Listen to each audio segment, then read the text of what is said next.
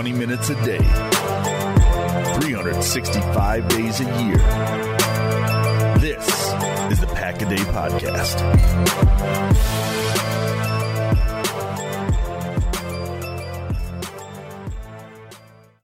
Hello, once again, everybody. Welcome to another episode of the Pack a Podcast. It is championship weekend for the Packers as they're in the NFC title game taking on the Tampa Bay Buccaneers.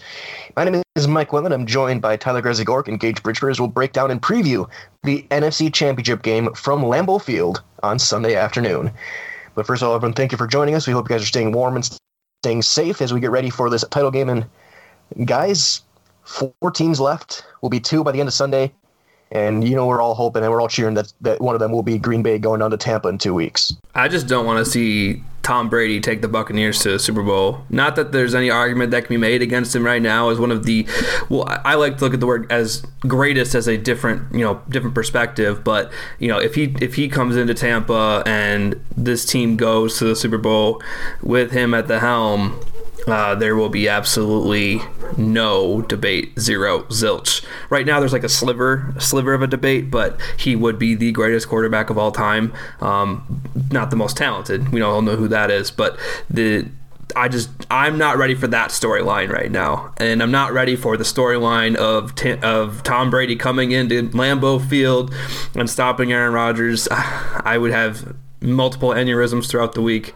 Uh, so I'm, I'm, that's the biggest reason I'm hoping for a Packers win. Um, I don't know about you guys. I've been kind of a nervous wreck all week, uh, just because the, you know maybe that's just the pregame jitters. But you know with each passing day, I just keep thinking about like, oh, well, what if the Bucks do this? What if the Bucks do that?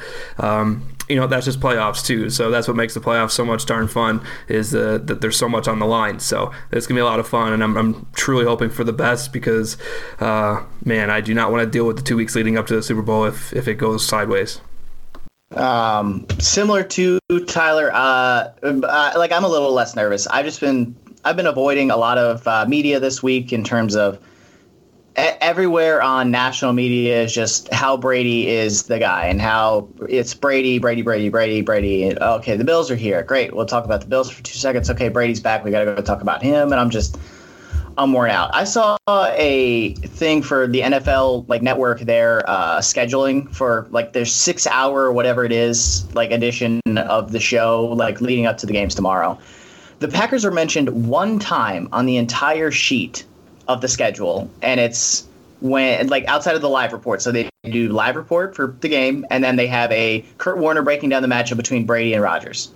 Other than that, you have super fans of the of the Bucks. Uh, you have Bills legends. You have uh, Bills super fans. You just all this stuff, and I'm like, okay, we get it. We get it. You love Brady, and in Tyler's in the way Tyler said it, I don't want to hear about Brady for two weeks. I can't do it. Um, I just I'm a little bit different. I think Brady's the greatest quarterback of all time in terms of accomplishments. He has the most rings, most this, most that, whatever. But I, I, agree. He's not the most talented quarterback of all time. I've had that discussion all week, and anytime somebody has said, "Oh, Brady's going to do this," cool, great, awesome, good, moving on. I'm not paying attention to media. I've ignored it all week. Everybody that wants to say, "Oh, Tampa's a lock," we rolled you guys in week six. Guess what? The Saints went into your house and rolled you 38 to three in week nine, and that clearly didn't matter. So move on, let them continue to do the talking, and then we'll find out what's going to happen on Sunday. Because last I checked, and I might be wrong if someone wants to let me know, I'm pretty sure the game is still played on the field. I don't think it's played on Twitter. If I'm wrong, let me know, but I'm pretty sure that it doesn't matter what anybody has to say. I'm just ready to watch uh, two good games tomorrow. I think that these are the four best teams left. Um, I think Brady has gotten every advantage for him this year. He's gotten every offensive weapon he could have asked for. His offensive line has stayed pretty much healthy outside of AQ Shipley, who was unfortunately forced to retire due to a neck injury. His defense has played out of their mind good, turned Drew Brees over not once, not twice, but three different times last week, also forced to fumble. Everything has gone Brady's way for 20 years. And if it happens again, I'm just I'm going to lose a lot of faith in a lot of different things. Uh, I'm with both you guys. I mean, I've, I've, I've been lucky. I've had be able to have to work uh, calling sports most of this week, so I haven't been able to pay attention too much to the media stuff going on. But you know, these last couple days I've had off, it's starting to sink in a little bit. And I'm with you guys. I don't want Brady. I don't want the whole Brady playing playing the Super Bowl on his home field again or stuff anything like that. I, I want I want them done. I'm sick of Tampa. I'm sick of I'm sick of Brady. I'm sick of Gronk. I, I'm, I'm done with it. I, I'm looking forward to this game. I'm, I think Green Bay's got the great advantage with the Lambeau Field. I think we we we undersell what the ground, groundskeepers can do to this field with how it can limit how how opponents can be limited by it, and we'll talk about the weather a little in a little bit. But I'm, I'm going to this game fairly confident. I think the Packers have a decided edge in what is in. Let's just jump into our first topic, which was what the team learned from Week Six, because Gage made the point, and so did Aaron Rodgers on Pat McAfee's show, is that that Saints Buccaneers games from earlier in the year didn't matter last week, and this Week Six game when Tampa Bay won in Tampa is not going to matter in Lambeau. It is. It's been three months. The teams are different. The players are different. The coaches are different. The locations are different. Nothing is going to be the same. And I think, if anything, the Packers have learned from their mistakes from that game. They've been playing so much better since that game. It was a wake up call for them. And I think it's going to only get better and better as they've learned from that game and what they're going to be able to bring into the field on Sunday. Yeah, um, you said the teams are different. For one, Green Bay started three or like was missing three of their top four linebackers in that game. Like uh, they were starting. I think Ty Summers and Oren Burks were the two leading snappers at li- inside linebacker. Now those guys are playing exclusively on special teams. That's it. And then you your wide receivers, Davante Adams had just come back from injury. After that, you had MVS, and then Allen Lazard was out. EQ still wasn't playing, and then you were playing Darrius Shepherd and Malik Taylor. Last I checked, those last two guys, they're not getting any snaps. Uh, Tyler Ervin was, I believe that was that one of the games Tyler Ervin missed, if I'm not mistaken. Mm-hmm. Okay, so Tyler Ervin out, didn't play, and then now, yes, he's still out, but you have Tavon Austin to kind of fill his role. Aaron Jones played two snaps in that game before he got injured and he left the game. He just uh, Aaron Rodgers didn't throw not like he threw two picks. He threw five picks all year. And one of those picks turned into a pick six. In his entire career, he's thrown three of those.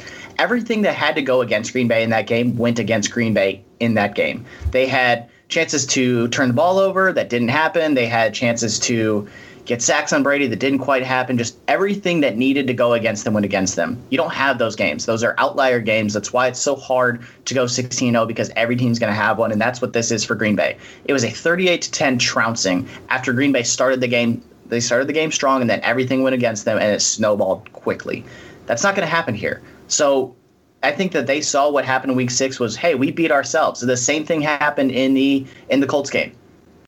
Green Bay lost against the Colts because they beat themselves. They had too many turnovers, too many short fields, just kept beating themselves. And if you don't beat yourself, you're going to beat a lot of teams. And that's how Green Bay has been all year. Against the Rams, everyone was really worried. Oh, the number one defense. Rodgers struggles against number one defenses and number one corners. Well, what did Rodgers and the offense do? They took care of the ball and they went down and they won by two scores.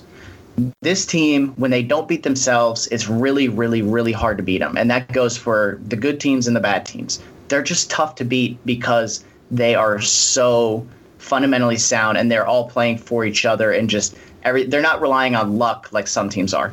Everybody like there's a little bit of luck in every game, but there's this team isn't relying on luck. They're just executing their game plan better than you're executing your game plan and they're and they're just that much better than everybody right now. The thing is, too, you can't gift wrap 21 points in an NFL game and expect to win that game. That's exactly what happened in Tampa. The, the the interception was inside the 40. The pick six, the fumble was inside the 40. That's three possessions inside the 40 where all they really had to do was punch it in. You know, there wasn't much, too much work that the Bucks had to do. Outside of that, you know, the Packers defense did a decent job containing the Bucks offense in that game. Now the Bucks offense has kind of taken a step forward since then, and that's something that's worth noting. Uh, but no Antonio Brown, who really started to come on late in the season in this offense. But Mike Evans, um, he he, you know, while he's Mike Evans, he's still dealing with an injury. Chris Godwin has has, has struggled with some drops this year the, the the offense is still going to be good for the Bucks because Brady's a very intelligent quarterback. He's going to know you're not going to be able to trick him too much. The the key is he can't move. Like that's literally what that's his biggest weakness is his mobility is minimal. So you have to you have to win at the point of the snap, uh, not only from a physical standpoint but also from a disguise standpoint. You have to make him think just for two seconds, just so you can get your pass rush home and the the way that the Bucks wide receivers are going to match up with the secondary is really going to be important, especially with the injury of Kevin King lingering on the injury report for Green Bay. Uh, he's he is a bigger part of this defense than I think a lot of Packers fans want to admit.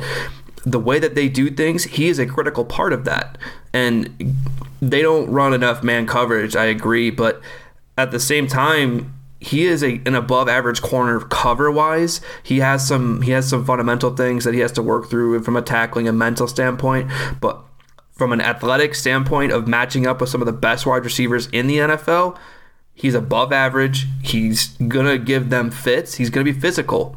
And that that's something that this defense has as an edge in that area. And you know, we were talking about the motivations of this entire Packers team coming into the podcast pre-recording the defense itself is one of the most cohesive units I think we've seen in Green Bay in a long time. And I know we've talked about that leading up to these seasons here the last couple years about how the fundamental shift of this defensive unit from two to three years ago, how it was just kind of piecewise. It didn't really seem like they were cohesive at all. And now you have this unit that is arguably now it seems like they're all best friends. Like they all just love each other. They love being there for each other. They love seeing everybody else succeed. And that carry that has carried over into the offense. This team in general has just really bonded. And i think that they weren't quite there in week six. Whereas if something like that happened, they threw a couple picks, they had a fumble, they could rebound from something like that much better than they could in, in week six because they've just bonded so much over the past few weeks. Like like Gage said, nothing is the same other than the coaching staffs. Nothing else is the same. Yeah, you guys are both right. And I think Tyler, the point you make about this is a full unit of a team. I think this is like the first time I've seen something like this since 2014. We've seen this this locker room as tight and uh, as of a unit as it has as it has been in the past three months. And also, you talk about also like Kevin King. I agree with you. I think he's a very underrated part of this defense because he again he didn't play in that first game.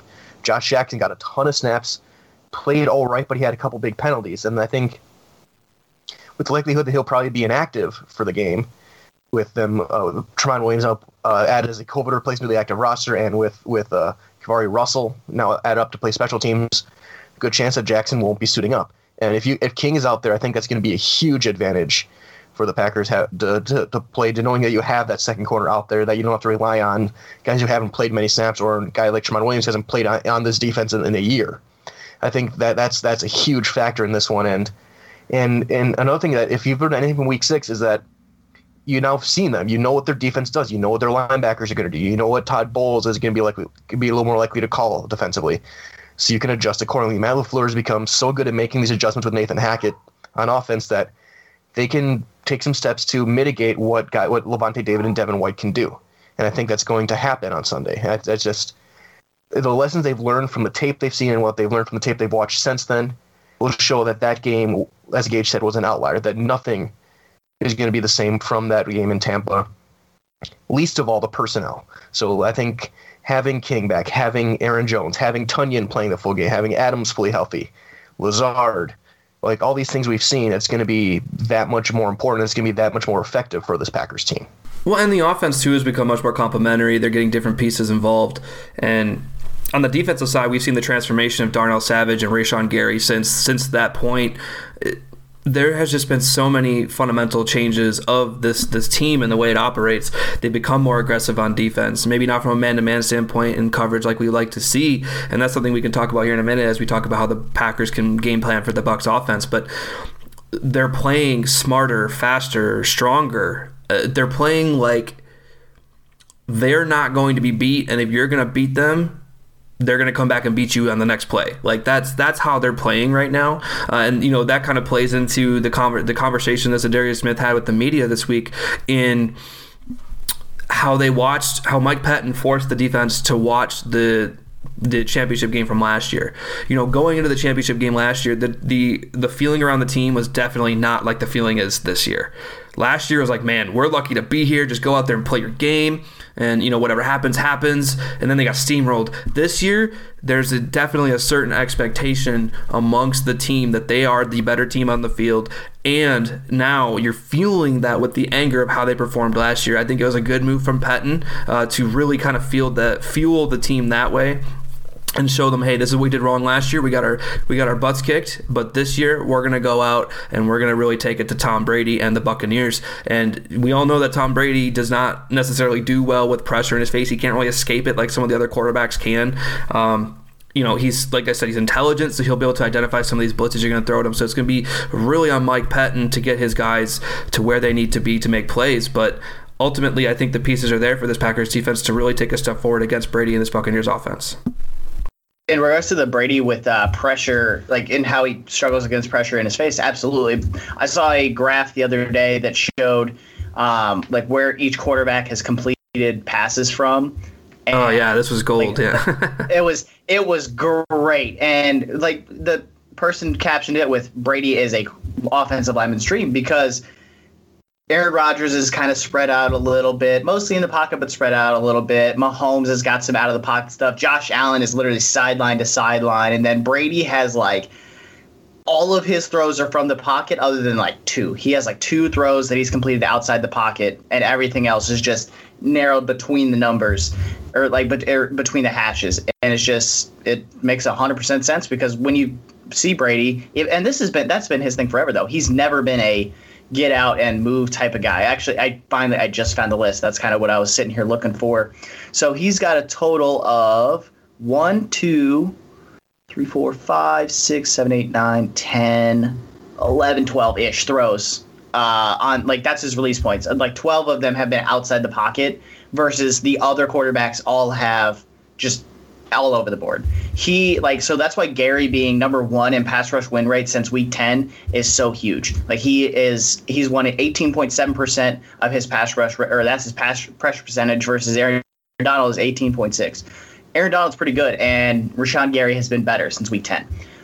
This Packers defense has the ability to get pressure on Brady and has the ability to really cause problems for him. Like Tyler said, they don't play necessarily as much man coverage as I know all of us would like. Um, like Jaire, we know that Jaire could eliminate literally anybody on the field at any time if Mike Pettine would just say, hey, make sure 14 doesn't catch a ball, make sure 12 doesn't catch a ball, whatever. We would like to see more of that, but this pass rush group is has taken another step from last year. Yes, Preston Smith has taken a slight step back, but the like the emergence of Rashan Gary just adds such a boost to this team. Kenny Clark is fully healthy and he'll be and he can rush up the middle. And with Shipley being out, that's something that's not going to be talked about a whole, that's not being talked about a lot. I understand that the Bucks have kind of slotted in a new guy. Who who is it? In, who is it instead now? Uh, Aaron Stinnie, That's their right guard now. So Donovan Smith, Ali Marpet, Ryan Jensen, Tristan Wirfs all locked in. Aaron Stinnie's a new guy. You have your th- like there's their three interior guys. They don't have a backup. They have Joe Haeg who could go in there, but they don't have a lot of backup on their interior, especially with Shipley being out. And that's a, that's an area that Green Bay can win in with uh, stunts with uh, Z coming in. We've seen Z rush from everywhere all year long. And while Green Bay doesn't have the blitzing linebackers that Tampa does in Lavonte David and Devin White, their front four can get pressure if Pettine puts them it puts them in positions to do so. Can you like running a game on one side with Gary and Z, and then the other side you got Clark and Preston doing their thing?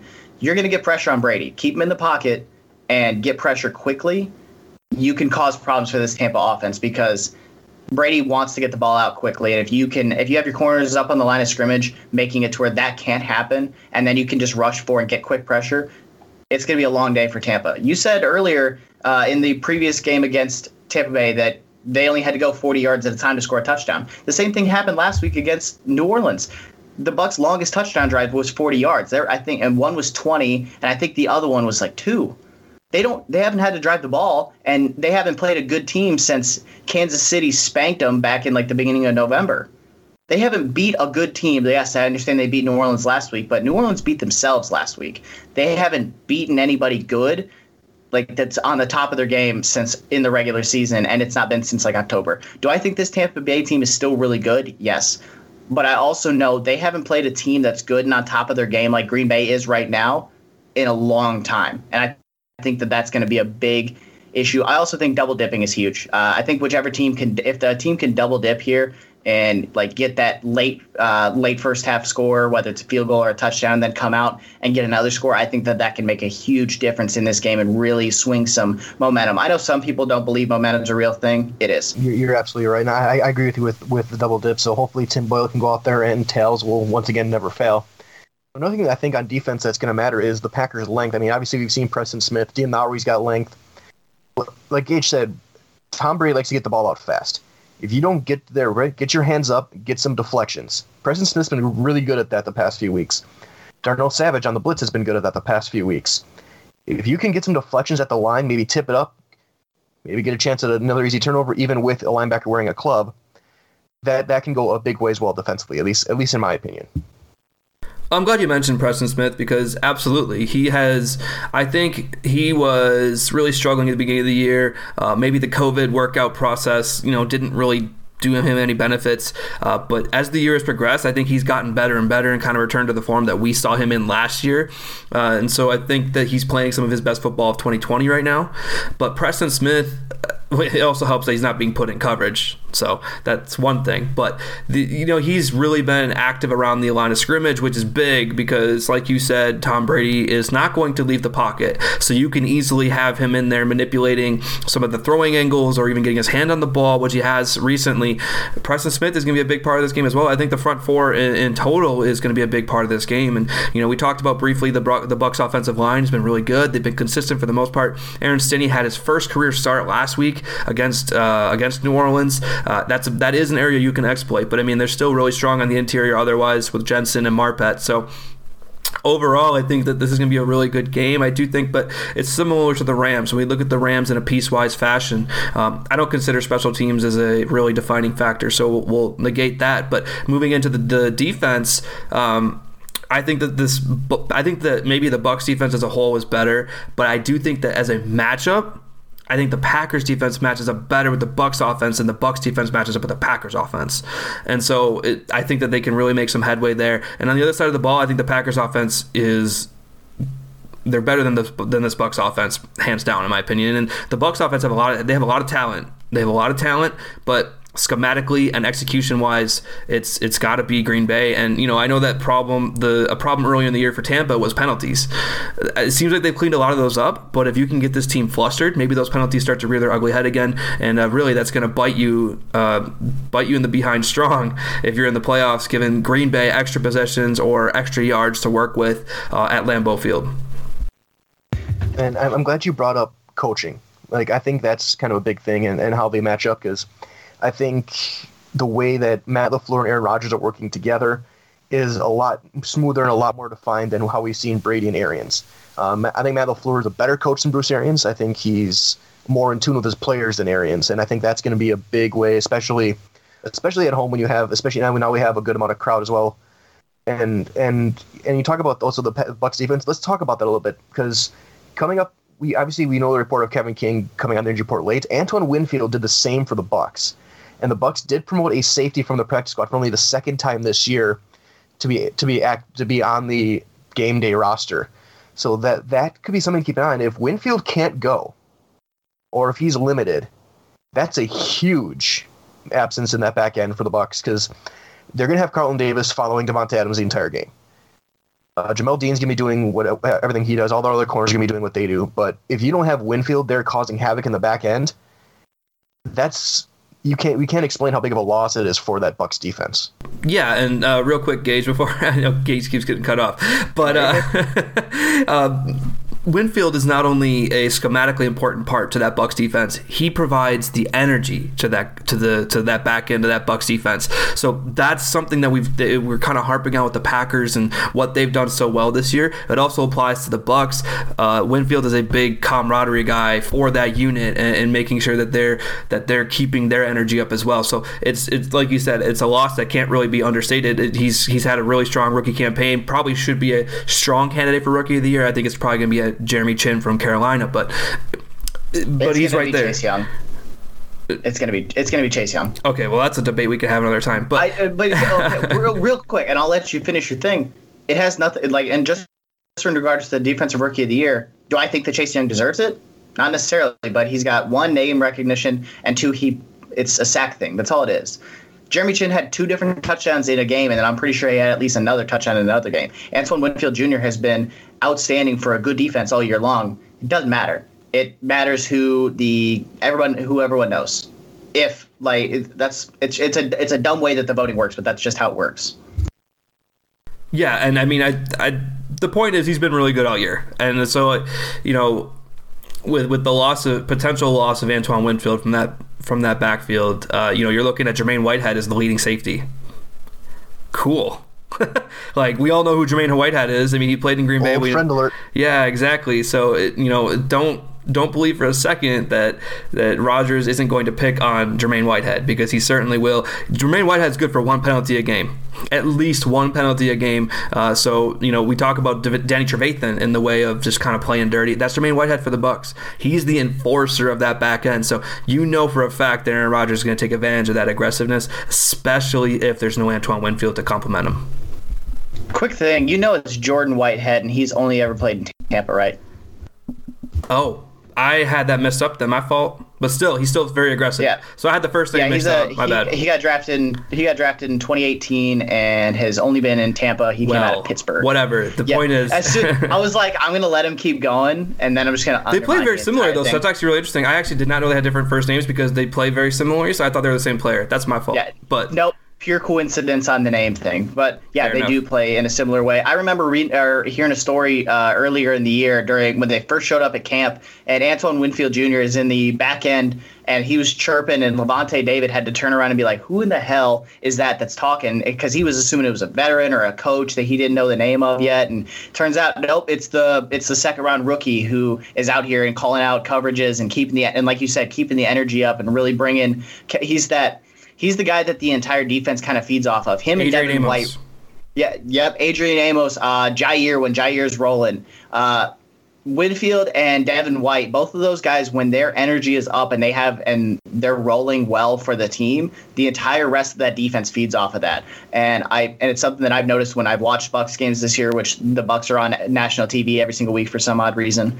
Um, Winfield is a huge deal, and I think that so he wasn't ruled out. He's going to get every chance to start. But the fact that he didn't practice at all on Friday after being a full participant on Thursday, that's notable. That is a big deal because that means that in one day he went from being 100% go to just not being able to play practice at all. So that could be them saying, you know what, we're just going to rest you and hope that you're good to go for Sunday.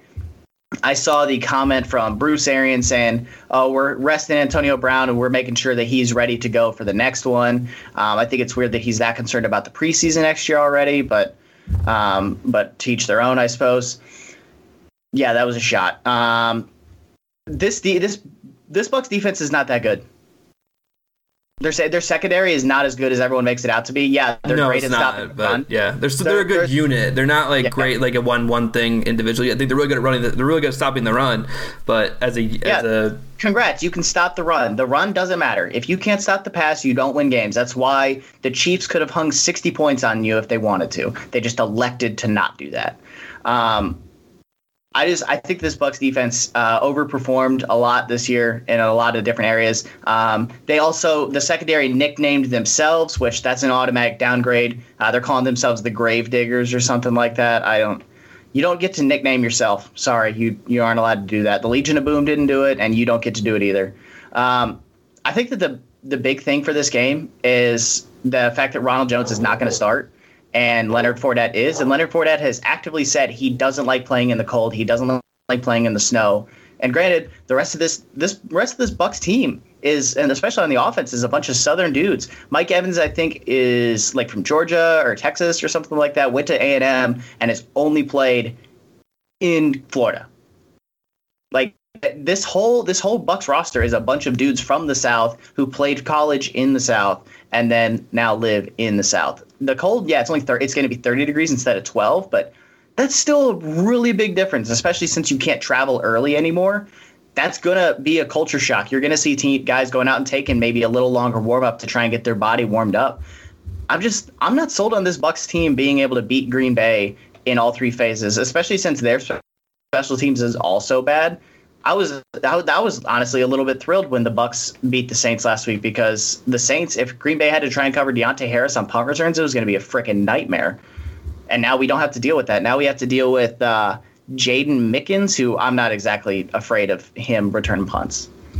Yeah, I like the point you guys made about, especially Gage, about going from uh, full practice to no practice, because that's the exact same thing happened with Kevin King. But with those types of injuries, whether it's a back injury or in Winfield's case, an ankle injury, that stuff in colder weather, if you're sitting on the bench and there's a long drive, that's going to seize up a little bit. That's going to tighten up. And if Winfield has to, even if he starts, if he has to leave the game early, or if he has to miss a drive, miss a few snaps, that energy does start to sap a little bit. And White and David are really good, but we'll talk about this a little bit in a, in a few minutes. They can be taken out of the game if you if you use their aggressiveness against them, and and we've t- us and other members of the podcast and other podcasts and articles all over the week have been talking about going straight at these guys, and I think that's the way to do it. And that's why I think someone like Marcedes Lewis is going to be a huge factor in this game because if you use him a lot in early downs, get a hat on specifically Devin White, get him out of his lane, the gaps are going to be there for Aaron Jones to have a monster game. And I, I, I think using the right game planning against this team, against what's a good unit, but not the greatest unit that everyone's hyping up to be, like like you guys have said, is going to go a very long way toward toward really shutting down this Tampa Bay team. Listen, folks, the Super Bowl is coming up, and sure, we'll all be watching the game, but the best way to celebrate the biggest day in football is to bet on the game. And we want to let you know about a great resource for sports bettors, the Action Network. The Action Network is where sports fans go to bet smarter and experience real financial gains. In fact, their Action Network app was recently named the best app in sports betting. And with an Action Network Pro subscription, you can unlock the very best of the app. When you sign up for an Action Network Pro subscription, you can access the Pro Report, which includes expert projections for every game across all professional leagues. You can see money and bet percentages on every game, so you can see the teams professional gamblers are betting on. You can take advantage of pro systems, which match winning historical betting trends with the latest games and lines. And you can even track every bet you make and get alerts in real time. So if you're looking to bet smarter, an Action Network Pro subscription is the best way to get started. And for a limited time, our listeners can receive 50% off an annual pro subscription. Just go to actionnetwork.com now and receive 50% off an annual subscription when you use the code PACKADAY. This offer won't last, so go to actionnetwork.com to sign up for a pro subscription and use promo code PACKADAY, all one word, to receive 50% off and start betting smarter today. I guess you know, for me, uh, if we're talking about now key players uh, in this game or key players under the radar, if you will, I'm gonna look at the offense, and you know, I'm, this this defense wants to be, they want to be comfortable, they want to be aggressive, they want to be doing what they want to do. So I think the best way to get them out of that comfort zone is to stretch the field, and that's going to be MVS. MVS is going to have to make a play in this game, in my opinion, because he can he can beat these corners one on one. He can beat these corners one on one, and when he beats the corners one on one, that's going to force them to play have to play over the top, and especially there's no Antoine, Antoine Winfield, excuse me. They're gonna have to start accommodating in other ways, and if they start, you know, opening themselves up, that's just gonna allow things for Aaron Rodgers to be super easy. Uh, quick breaking news Matthew Stafford and the Lions have mutually agreed to part ways this offseason, and the team will begin exploring trade options in the coming weeks for their star quarterback. San Francisco is the landing spot. But that's the well, I mean, that's the that's the thing. I'm just going off of Pelissero just tweeted out that like they're exploring trades. I did see the uh, the announcement like a half hour, 45 minutes ago. The whole uh, San Francisco discussion. Um, by the way, Tyler, I don't know if you saw me kind of fall back in my chair a little bit that you stole MVS from me because that's who I was going to say was mine. Because, like you said, he can beat these corners one on one. He can do what I is Tyreek Hill a very different player from MVS? Absolutely. But does MVS have the ability to just flat out run by dudes, especially guys like this in Tampa that aren't exactly the most fleet of foot? Yeah, he does. He can run by people. When you run four three and you're six four, you're kind of a problem. So I'm gonna, so I'm annoyed with you uh, stealing that out from under me there. But I think the main guy to watch here is going to be uh, Krys Barnes. Actually, um, Christian Kirksey, uh, was, Christian Kirksey's out there, but Barnes has become the guy. Obviously, Barnes is playing with the club still, so that's so that might cause some issues for him. But Green Bay got ran over in the first matchup because Ronald Jones got rolling, and just the inside linebackers were a shell of themselves because everybody was injured. Barnes could be the difference maker here. If Barnes can find Fournette and Jones in the hole and slow them down, which allows the pass rushers to become more aggressive, this game can get flipped on its head. I saw I heard someone yesterday predict Green Bay winning by like 20 points and I was like that's a little aggressive. But if you get the if you can slow down the pass rush or the running game in a major way, you now have the ability to have the pass rushers of Gary, Preston, Kenny, and Z get really aggressive up front because they can have confidence in their linebackers behind them doing their job. We haven't had a linebacker group in Green Bay in a long time that like inside linebackers that I'm like, yep, I have a lot of confidence in these guys. Krys Barnes, Kamal Martin, they, Christian Kirksey, they they're not they're not big name guys. They're not the they're not the fancy guys. They're not the Devin Whites. They're not the the Patrick Queens, the Devin Bushes, the guys you invested first round picks in. These are guys that you like Green Bay got for cheap on Christian Kirksey and then got as like undrafted free agents and fifth, sixth, seventh round picks. And I have confidence in them going or like coming out tomorrow or now today and being able to really match up well with this this Bucks front. Green Bay's healthy yes, Kevin King is banged up a little bit, but I think he's ultimately going to play. And other than that, you're missing Kingsley Keke, which sucks. But this entire team is off the injury report outside of those two guys, and Kevin King, I think, is even going to play. This Green Bay team doesn't always have have this good of health late in the year. I know that we've been around for we've all been watching this team for years and seeing the the year that Green Bay won the Super Bowl, they had 15 guys on injured reserve, or they come into the playoffs a couple years ago against Arizona and they're starting Byron Bell and three other backup offensive linemen. So this whole team is in a really good spot right now. And but Krys Barnes is my guy that I don't think is really going to get a lot of talk, lot lot talked about. I think Billy Turner's important because obviously he's stepping in for Bakhtiari, and the left tackle spot was an issue after he came after Bakhtiari left the game because Ricky Wagner went in there, and Rick just looked overmatched on that left side. On the right side, he looks a little bit better, a little bit more confident. But everyone's going to pay attention to that. So I think Barnes is the guy. I think if Barnes can have a really good game, if him, Kirksey, uh, Martin can get really aggressive and really uh, get moving downhill against this Bucks offense, uh, Tampa could be in a little bit of a little bit of a dangerous spot. You talk about health. I mean, who can ever forget noted right guard Letroy Guion against the Atlanta Falcons in the NFC Championship game a few years ago? But I I do think like the health of this team has been for the last two years has been spectacular, and a lot of credit of that goes to Chris Gizzi and the strength staff, Matt LaFleur, obviously, and, and how they've handled practices. But I guess before we jump into a couple of things, I think it's time to appreciate that the Packers are, might be setting history in this game of having the first player ever to play for two separate teams in the same postseason. Uh, Tramon Williams has been activated to the main day, main roster as a COVID replacement for Jared Veldheer. He is expected to be active, and so Tramon will be the first player in NFL history to play for two separate teams in the same postseason after playing for Baltimore last week. So that, that, I think that's a pretty cool thing. They also activated Brian Price and uh, KeiVarae Russell for that.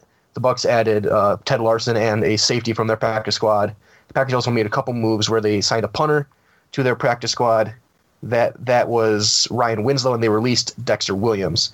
So that's just some personnel things going forward. And, and before we get to our predictions, uh, we talked a little bit, but the weather has changed the, the forecast. It's no longer snowing during the game. It's supposed to snow through the throughout the early portions of the morning on Sunday, and then be basically done by noon or before kickoff. Maybe some flurries, but then again, mid to upper twenties for the high. But do you think do you think that's still going to have a pretty big effect on this game? Absolutely. Absolutely. So I, I, mean, they're going from Tampa to Green Bay. The weather's going to be a fa- the weather's going to be a factor. There's no other way to to really slice it. I mean, Tom Brady is probably one of the best quarterbacks you would want, considering all of his years in New England, obviously. But you know, for the rest of the team, the cold matters, and you know these guys aren't used to playing on that type of um, on that type of field, in that type of environment. Uh, the fans were impactful against the Rams by banging those signs on the freaking metal bleachers. Like, that's those are things that you obviously don't get at home, and that's why home field advantage is such a big thing in the playoffs. So uh, you know I, it's going to be a factor nonetheless. You know, you know for damn well that that that crowd is not going to let Brady have quiet offensive drives. You know that. So uh, I'm looking forward to, to this game because I want to see. I am really trying to see how much of an impact it is going to have on the Bucks because it clearly had an impact on the Rams. So uh, I feel like that's going to carry over this week. Yeah, I, I I agree. Just as I said earlier, this Tampa team isn't exactly built with outside of Brady, who's got 20 years playing in New, in New England. Obviously, you have Gronk there for 10 years. You have Antoine Winfield Jr., who played at Minnesota.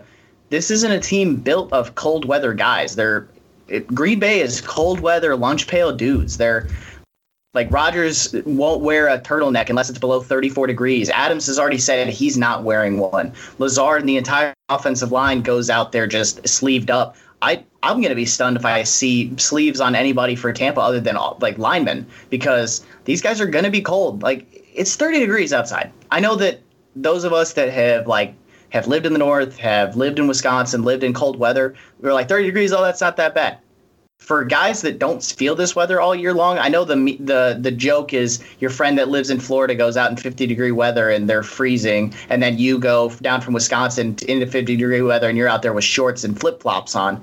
But that's that's legitimately how it is. It's a big difference to go from that super warm weather to super cold weather and vice versa. That's why Green Bay having home field advantage makes such a huge difference. Combine that with you have 10,000 fans who are in Green Bay making a ton of noise with the signs and just they're glad to finally be there. It makes a huge difference because Brady, we've I know we've all seen the temper tantrums he's thrown every single year on the sideline. He has one seemingly about every other game or so where he's just mad and letting everybody know about it. If you can if you can get a score or like so, so let's say Tampa gets the ball first, force a three and out, Green Bay comes out and scores that's gonna that pressure is gonna start to mount. It's gonna start to mount on Brady, and that cold weather, you're just gonna it's gonna slowly crush away the hopes you had. Like the the Tennessee game where they just looked like they wanted to get out of there. They were ready to run the clock out, get home because it, they were so cold. This game's not gonna be that cold. The weather's not gonna be that bad. But if you start to get behind and you're just like, you know what, screw this cold, I'm done, I'm out of here.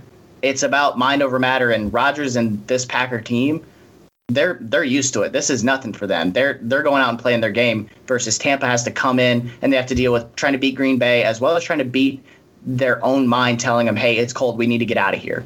Yeah, I, think you guys are both right, and that's why I kind of I wish this game had been the primetime game, but the two o'clock will still be fairly chilly out there as well. So they start to wind things down. Before we get to our predictions, let's very quickly, and Tyler will go to you first. What's your biggest key for the Packers to win and get to super, the Super Bowl? Simple pressure on Tom Brady. Can't if they this offense might struggle. The Packers offense might struggle against the Bucks from a sense that this defense is good. I don't. I, I think I believe that they're better than Gage believes, but the I think that the Packers have also the tools and the, the personnel and the schematics to beat this Bucks defense.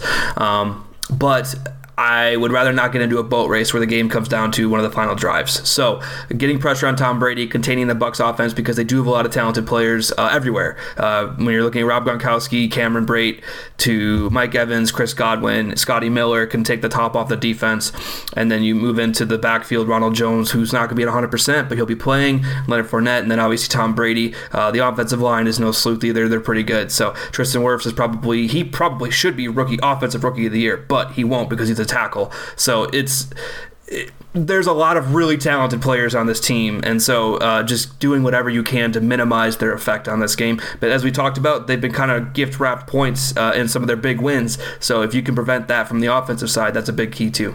Tyler's absolutely right. Uh, Tristan Wirfs probably should be offensive rookie of the year, uh, but he's not going to because he's a tackle. Tristan Wirfs played really damn good ball all year long, um, and he's still playing really, really good ball. I think the argument could be made that he is top three right tackle in the game already, and he's that in his first season. Uh, since Tyler took uh, the defensive line, I'm going to go on the other side, the offensive line for Green Bay. Obviously, Rodgers play, faced more pressure in that Bucks game than he has in any other game this year. He was under duress a lot. He was running around a lot, running for his life a lot. That can't happen. I think with the group that they have in there, Billy Turner, uh, Elgton, Corey Linsley, Luke Patrick, and Ricky Wagner, that's still a really good five. I understand, yes, it's not the five with Dave Bakhtiari in it, but that's why the moves that Brian Gutekunst has made to really bolster this depth chart has made such a huge difference because now instead of trotting out, so okay, let's say Bakhtiari gets injured, you never signed Ricky Wagner, now you're starting Yosh Nijman, Elgton Jenkins at left at left tackle, and then you're starting uh, Jon Runyan at at left guard. Is Jon Runyan a decent left guard? Sure, but I would rather have the five that we have out there going this week. That's why offensive line depth is so important, and that's why the best teams always have either crazy good health on their offensive line or they have really good depth on their offensive line.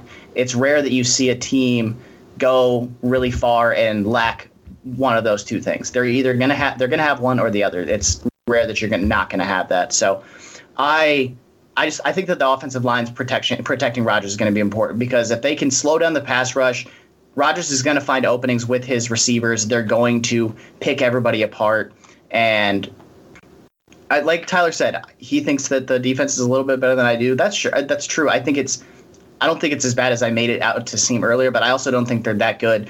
Other than that front seven. The front seven's good, and that's where Green Bay really has to win. If they can slow down the pass rush, I have a lot of confidence in Green Bay's receivers and pass catchers dominating the secondary.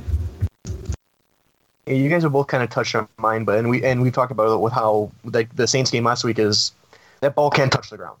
Uh, for, for me, turnovers are huge. Like Tampa Bay lives on turnovers. They're an opportunistic defense, especially that secondary. They if they can rip the ball out, they will. If they can, the three picks and the fumble were were the difference in that game against New Orleans. It, it helped that Drew Brees' arm is a noodle right now, but that, that they they were able to make those plays. That can't happen with the Packers. They have to hang on to the football. You cannot have a fumble. You cannot have a tip ball that gets picked. The Matt LaFleur starts every post-game speech talking about the football itself and how important it is to hang on to it. If they do that, I'm fully confident that they will be playing another game in two weeks. It's that simple to me. Like if, if Tampa can't create those game-changing turnovers, you can move the ball on them pretty well, and you and you can have these longer drives, and you can really drain them and, really make them think and make that offense on the sidelines. And I, th- I think that's going to be to me the biggest key. So let's jump into their uh, predictions. I, I got 31-20 Green Bay. I think I think Green Bay gets a turnover of their own. That makes the difference, and they take it by 11. Uh, Gage, what do you think? For me, I'm going to go with the same. I'm going to go with the same prediction that I did on the uh, Forever I Love Atlanta Sports uh, podcast last night, and that is Green Bay 31, Bucks 28. Uh, I said that double dipping would be really important, and I think that if Green Bay, I think if Green Bay wins and gets the double dip, they'll get a field goal at the end of the first half, and then they'll come out and score a touchdown, and then I think that's going to be the ultimate decider. That's it's rare to steal games anymore or steal a possession, especially against good teams. That you said that Green Bay gets a turnover. If Green Bay gets a turnover, that makes it, that makes a difference. But in this scenario, I'm imagining these two quarterbacks. The only turnovers that they have is punts. They take care. They both take care of the ball really well. They both have great chemistry with the receiving cores. Like their receiver position might be better than Green Bay's, but Green Bay's system maximizes their receivers, and that's what makes the difference here. I think Green Bay is able to steal a possession either at the end of the first half, or they're able to steal a possession late in the game and just get the final get the final ball for the final drive. And that's why I think it's going to be 31-28. I think it's going to be close all the way through. Uh, I just have Green Bay coming out on top. Yeah, for me, I, I the Packers coming out. I think I said 30 to 24 in my in my head. I wrote it down earlier in the week, but 30 to 24. I think the Packers win this game by about a score, but I also think that this could be a close game. I think that it might come down to the final quarter, the last couple possessions. I don't think it comes down to the very last possession, but I think it comes down to the last couple. Uh, ultimately, though, I think the Packers are able to make a big enough gap, uh, and the defense is able to make a play towards the end of the game to get them off the field, and uh, that's so 30 to 24 is where I'm going. Uh, so there we have our predictions. We all think the Packers will be winning, going on to super, the Super Bowl in two weeks down in Tampa. So that being said, we'll wrap things up. Uh, you can find me on Twitter at Mike Wendlandt and on ZaleskiSports.com, broadcasting local high school sports in Wisconsin. Tyler, where can people find you? As always, you can find me on Twitter at Tyler underscore Grez. Uh, you'll see more content from me coming out after the Super Bowl. Uh, right now, I'm taking a pretty big hiatus. I'm taking like the month of January off after that season long grind. But uh, some rookie content, some uh, in terms of dynasty, some draft content coming out soon. Uh, still to be decided exactly how that's going to be formatted or what it's going to be uh, taking the body of, but uh, that'll be starting in early February for me. Uh, for me, you can find me on Twitter at gbridgfordnfl. My work is at Denver Stiffs, Dynasty Nerds, Roto Baller, and actually no game on Wisconsin stuff until, like Tyler said, after the Super Bowl. I'm going to be doing some draft content for them as well as my own personal draft content. I just got I got a lot of work coming out of a lot of different places. So just if you go to my Twitter, that's where I'm putting stuff out because I'm also doing trying to do some draft and dynasty stuff on there every single day. It's not necessarily for any website. That's just that's just stuff that I'm putting out for people to see. Uh, so you can find all my stuff there. It's a lot easier to find me there than anywhere else. And Of course, find us at Packaday Podcast and wherever podcasts are found. Give us a subscription, give us a like, comment, let us know how we're doing. And of course, we'll be here every day. Of course, stay tuned tomorrow for the game recap We'll have uh, many of our great colleagues covering that one as well. So for everyone, for Tyler Grzegorek, for Gage Bridgford, this is Mike Wendlandt saying so long, everyone. Stay warm, stay safe, enjoy championship weekend, always carry the G, and go Pack Go.